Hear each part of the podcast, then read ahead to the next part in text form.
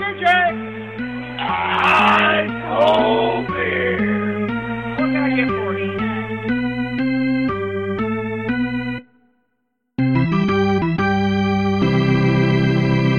Hello， 欢迎收听棒球伊甸园第十三集，我是 Adam。那这一集呢，我们要来到印第安人队的主场 Progressive Field， 哦，这个名字也不是很好念 Progressive Field。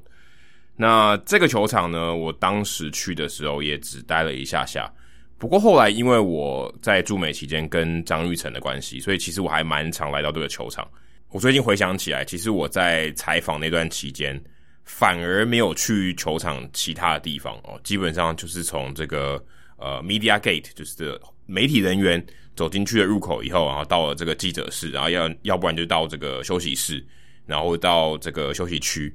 其实去逛球场的机会反而变少，所以我大部分对球场的印象还都停留在我在二零一六年哦第一次去 Progressive Field 的时候啊的那个印象。那大家聊到克里夫兰哦，可能第一个想到的会是 LeBron James 骑士队。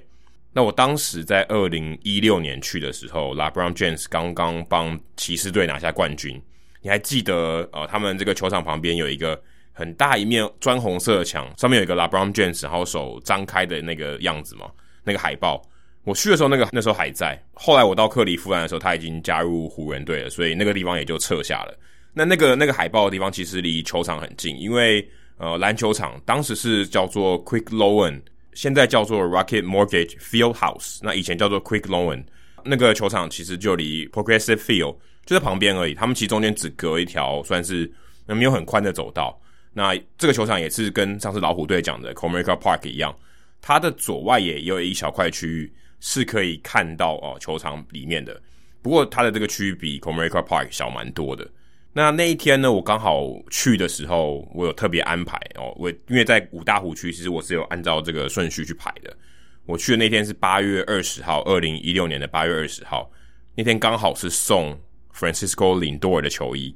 哇，你看五年不到的时间哦 ，Lindor 已经不在了。那个时候他刚刚红起来，因为呃二零一六年刚好也是这个印第安人队他们后来打世界大赛嘛，所以 Lindor 那年的表现非常精彩。那那一天呢，就是送领舵的这个球衣，送一万两千五百件哦。那我因为有这个西雅图的经验以后，所以其实我后来就蛮早到了。我去的时候几乎没有什么人在排队哦，就非常早到，然后想说一定要拿到。那天也是人山人海，也是蛮多人去排这个领舵的球衣。而且我印象非常深刻的是，我当时去这个已经是我第十三个球场了嘛。之前的球场虽然我们都有这个用二手票买票的经验，然后刷这个 Q R code 可以进场。可是 Progressive Field 是唯一一个你可以用电子票券有一个通道的，就是它有一个特别的通道，你可以直接走进去。因为很多球迷他还是拿纸本的票券，可能是季票啊，或者是呃他们有些会把这个票哦是印出来的，他们就不是电子呃，其实某种程度上讲起来也是电子票券，只是他们习惯把它印出来。那如果你是用手机的话，你就直接刷这个条码就可以直接进去。我当时去这个球场是唯一一个哦可以快速就是通关的这个这个球场。所以你只要拿手机，然后再把这个 Q R code 秀给他们看，你就可以直接进到球场。这个当时让我印象蛮深刻的。那这加速蛮多时间的。那这个球场呢，后来也去了好多次嘛。那我们之前有聊到 John Adams， 那他在这个主节目第两百一十集的时候，我们有介绍过 John Adams。John Adams 在这边敲了三十几年的这个鼓，很可惜今年他因为这个生病就没有在球场里面了。那其实我在二零一六年去的时候，因为那时候当时也没有人告诉我，然后我我记得我当时看导览的书，看导览书的时候也没有印象，所以其实我没有那个时候去拜访他，或是去拍个照，然后去呃去注意他。所以那时候我买的是这个球场呃就是本垒后方啊、呃、最上面的那个位置，就最上面那一层的位置，所以也没有到左外野去看 John Adams 在那边打鼓。所以呃大家如果没有听过 John Adams 的故事的话，可以去回去听。呃，主节目第两百一十集的人物我来讲里面有介绍到这个每一天只要有印第安人队有比赛的时候，他都会去现场打鼓的一位球迷，非常非常不简单，而且他人非常和善。我希望呃大家听到我们节目以后，他如果还有机会回到球场的话，诶，你可以跟 John Adams 先生说，哇，很佩服你，我们听到这个节目上面有介绍你，我们来拜访你哦。其实蛮多呃当地的球迷或是外地的球迷来也都会找 Adams 先生聊一下。那这个球场 Progressive Field 我觉得最有特色的也是如果你要有一个象征哦，我们说 symbol 的话，像上次我们聊 Comerica Park 可能是门口的老虎啊，或是这个呃 Batter's Eye 上面的汽车啊。那 Progressive Field 的话，最特别的就是它的这个灯柱，它的灯柱我们把它戏称说是牙刷灯，哦，它就是细长细长的。因为其实你如果你去看很多美国的这个球场的灯啊，他们的这个造型都不太一样，有些是很高的，哦，像台湾这种球场啊是很高的，然后上面是一个长方形或正方形的这个情况。那 Progressive Field 它这个球场的那个灯呢，是一个很细很细的，它的这个呃高度很高，可是它的这个灯呢很细，所以它看起来很像一个牙刷，哦，大家想象一下，牙刷有毛的地方就是有那个灯，然后它总共有十九根在这个球场里面。它为了要符合克利夫兰当时呃在建造这个球场的时候有一些工业的这个风格的感觉，把它有点像是烟囱的这个形状，所以他把这灯柱啊设计成像牙刷一样。所以当时一九九七年在这个球场，当时还叫 Jacobs Field， 呃，他们办这个明星赛的时候，他的这个 logo 就是这个牙刷灯啊，哦，所以这个是一个呃算是 Progressive Field 一个很重要的一个特色。所以你有机会去，或是你看到哦有这个灯，你就知道哦，这其实是印第安人队的主场，是一个牙刷灯。那他们这个球场里面还有一个呃跟芬威 Park 很类似的，如果大家常常看张育成在主场的比赛的话，会注意到他们的左外野也是一个绿色怪物，所以他们的左外野的看台呢，其实大概有将近三层楼高，所以他们左外野看台是一个小绿色怪物。那这个小绿色怪物大概只有 十一点三三公尺，相当于大概三层楼多一点，四层楼左右，大概只有这个 Green Monster 绿色怪物的这个尺寸的一半，所以没有很多，但是它就是一个呃有点像致敬的。不过它下面的这个计分板呢，就是这个电子的，就已经不是人工的，所以这个还虽然有点不太一样，但是也算是致敬比较古早的这个设计的风格。那说到致敬呢，还有另外一个地方，这球场有一个地方大概也是呃跟这个洋基球场一样有致敬的，他们有一个纪念公园，不过他们叫做 Heritage Park， Heritage 就是呃遗产或是前人留下来的东西。那其实这个跟这个 Monument Park 跟洋基球场这个 Monument Park 很类似，它里面就是放这个有点像名人堂哦纪念的匾额。那里面有蛮多印第安人队以前的球员啊，不管是呃像第一个被触身球，也是现在唯一一个因为触身球而死亡的 Ray Chapman， 在这个里面也有一个这个匾额，所以大家去看的话，可以去找有 Buff Filler 啊，有 Ray Chapman 啊 ，Lemon 啊，很多呃各式各样的 Doby 啊，他们的匾额可以去看看。那这个跟呃洋基球场的 Monument Park 不一样，它没有限时间开放，所以你只要是比赛期间或是球场有开放的期间，你都可以去看。而且我去的那一天刚好有遇到这个他们退休球员在这个 Heritage Park 办签名会，我去的时候一个叫做 Jerry Wright 还有 Marquis Grissom、哦、有在这边签名、哦、但我对他们名字没有很大的印象，不知道有没有听众朋友认识他们，他们是前印第安人队的球员，所以他们就在那边、欸、办一个小型的签名会、哦、服务球迷这样子。那这个球场我觉得还有一个很特别的地方，可能大部分人去球场都会忽略的，他们在右外野的这个最上层的看台上面原本有一区的座位，后来他们把它盖起来，然后放这个背号，像是 Larry Doby 啊 Bob Feller 啊 Mel Harder 啊，这些人他们都有他们的背号在上面。但是有一个非常特别的是四五五、哦、那你想没有人穿四五五这个背号，那四五五下面他就写 The Fans， 就献给球迷。那是因为当时他们呃，在一九九五年到二零零一年这段期间连续四百五十五场的例行赛都完售，都 sold out，所以他们为了感谢球迷哦，永远记得球迷这段时间，所以他们把四五五这个这个这个号码啊、哦，把它圈起来，然后放在这个右外野跟其他的退休背号放在一起，所以你去其他球场是看不到的。即便红袜队后来打破这个四五五的记录，然后后来我记得巨人队也打破这个记录，可他们都没有把这个号码放在球场里面。可是我也蛮好奇的，因为后来这个印第安队不是拿了二十二连胜吗？哦、那也应该跟四五五一样，放一个二十二，然后纪念这个二十二连胜。不过当然后来他们没有这样做，但四五五算是一个蛮特别，其他球场是看不到这种有点像回馈球迷、哦、就是诶我们记得球迷当时的恩情，我们曾经有一段很辉煌很辉煌的日子，在至少在票务上面。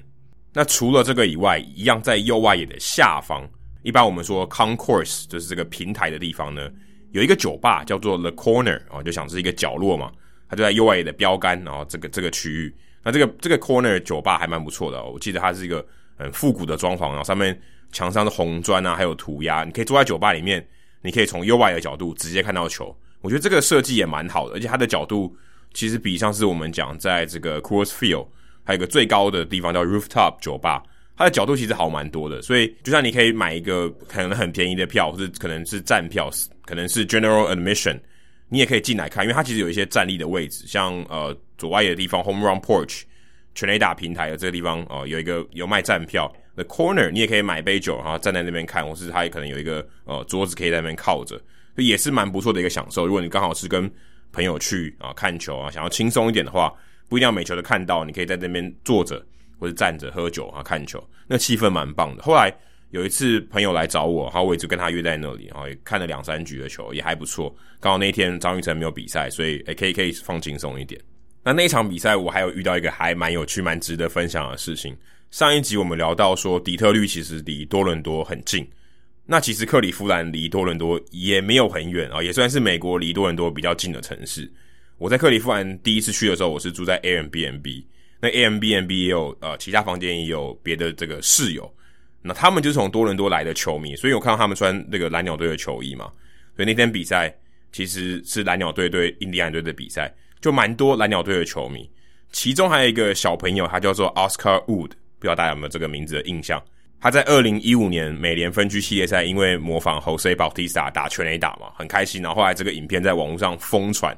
所以他就得到一个 Mini Bautista、哦、包小子这个绰号。那天他刚好也有去，而且他就坐在我附近，还蛮刚好的，所以很多蓝鸟队的这个球迷就记得他，然后跟他拍照，而且他那天还故意画这个胡子，就是当年、哦、他模仿 Jose Bautista 的时候有人画那个胡子，就很多球迷认出他来，这样还蛮好玩的。那后来我在采访的时候也有一些还蛮有趣的故事，例如说我们之前在主节目有聊到过，在转学生周记里面有提到我们在这个球场那天应该是 M L B Network 有转播，所以大记者 John Paul Morosi 那天是这个场边记者，那我们当时其实也没有注意到这件事情，然后我们在赛前呢要去跟这个张育成聊一下天，然后跟他关心一下，那那时候我们在休息室里面等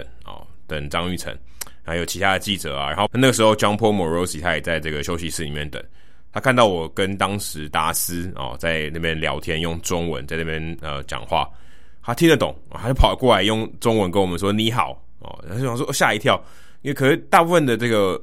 外国人可能他们都知道这个中文的 hello 是你好，不过他后来就讲了几句中文，他就说我的这个保姆，小孩的保姆是来自台湾的，所以他有教我几句中文，而且他都有学一些呃单字啊，例如说水果的单字啊什么的，他就跟我们秀一下他的中文，跟我们套一下交情，然后他要做一些张育成的功课啊，就问我们说诶张育成最近怎么样啊，然后他的这个家庭啊，他有几个他有兄弟姐妹啊，像他是五个兄弟里面排行第三嘛，他上面还有张进德，然后他的这个四个兄弟有打棒球，那就跟他聊这些东西，他就很感谢我们，然后还写在写在他的笔记里面，然后在比赛前我就问他说诶可不可以赛后的时候我来访问你、哦、然后我就想说诶他赛后做完报道以后，我可不可以访问他，聊聊他这个观察张育成的表现，然后张育成未来的期待，或是诶他现在在球队的定位他觉得是怎么样的。所以当时我后来就在赛后访问他、哦、现在想起来是一种作弊、哦、因为你访问记者、哦、其实尤其是像他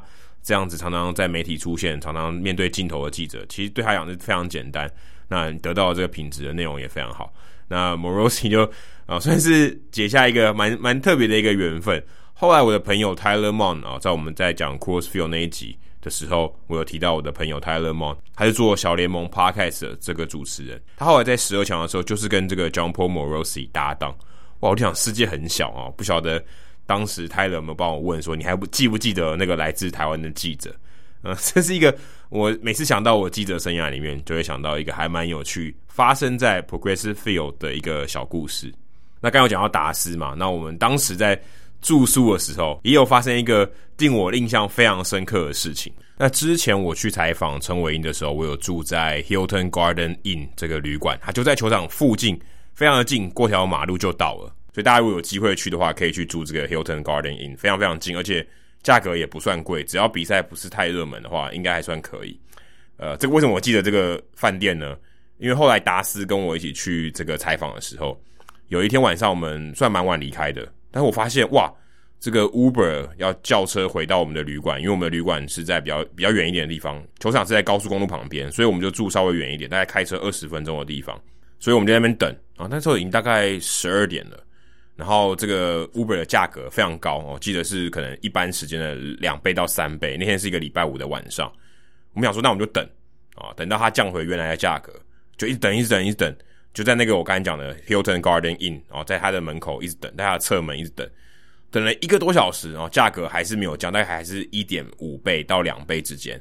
然后我们还甚至旁边那个计程车啊说，诶，你们要不要我们我算你便宜一点，然后要不要上车？我们想说不行，我们要等，然后我们就一等等了好像快接近两个小时，然后最后我们还是妥协了啊，还是坐这个车回去。不过还好，克里夫兰啊，在这个市区里面啊，治安并不算太差了，所以我觉得还可以。所以我们在那边等。那现在想起来，想到 Progressive Field 就会想到那一个晚上，我们不知道在坚持什么，在那边一直等，一直等，一直等，等非常的久。那如果大家有机会的话，还是离住球场近一点啊，所以你也可以。比赛结束以后就可以直接回到旅馆，或者你也可以到附近有一个 East Fourth Street 啊，东四街啊，那那个附近呢有蛮多吃的，有蛮多宵夜的，有蛮多酒吧的。其中有一个酒吧我蛮推荐的，叫做 Butcher and the Brewer， 这个屠夫和酿酒师，它就是卖肉跟卖这个啤酒的啊。它的这个酒你在外面还买不到，因为它没有通路啊，所以它只有在酒吧里面可以喝到。如果大家有机会去克里夫兰的话，千万不要错过这一家。好，以上就是棒球伊甸园第十三集的内容。那如果你 Progressive Field 念得很顺的话，也可以来示范一下，因为我这一这录这一集的时候，哦 Progressive Field 让我念了好多次，好，非常的饶舌，要非常难练习。那今天的节目到这里，如果你有曾经也去过 Progressive Field 的话，也欢迎你在这个社团的贴文下面留言跟我们分享，可以分享你的照片，或是你曾经看过张育成，或者你看过林子伟在现场，也是在这个球场里面打出全垒打的话，也可以欢迎分享照片给我。好，以上就是棒球伊甸园第十四集内容，谢谢大家，拜拜。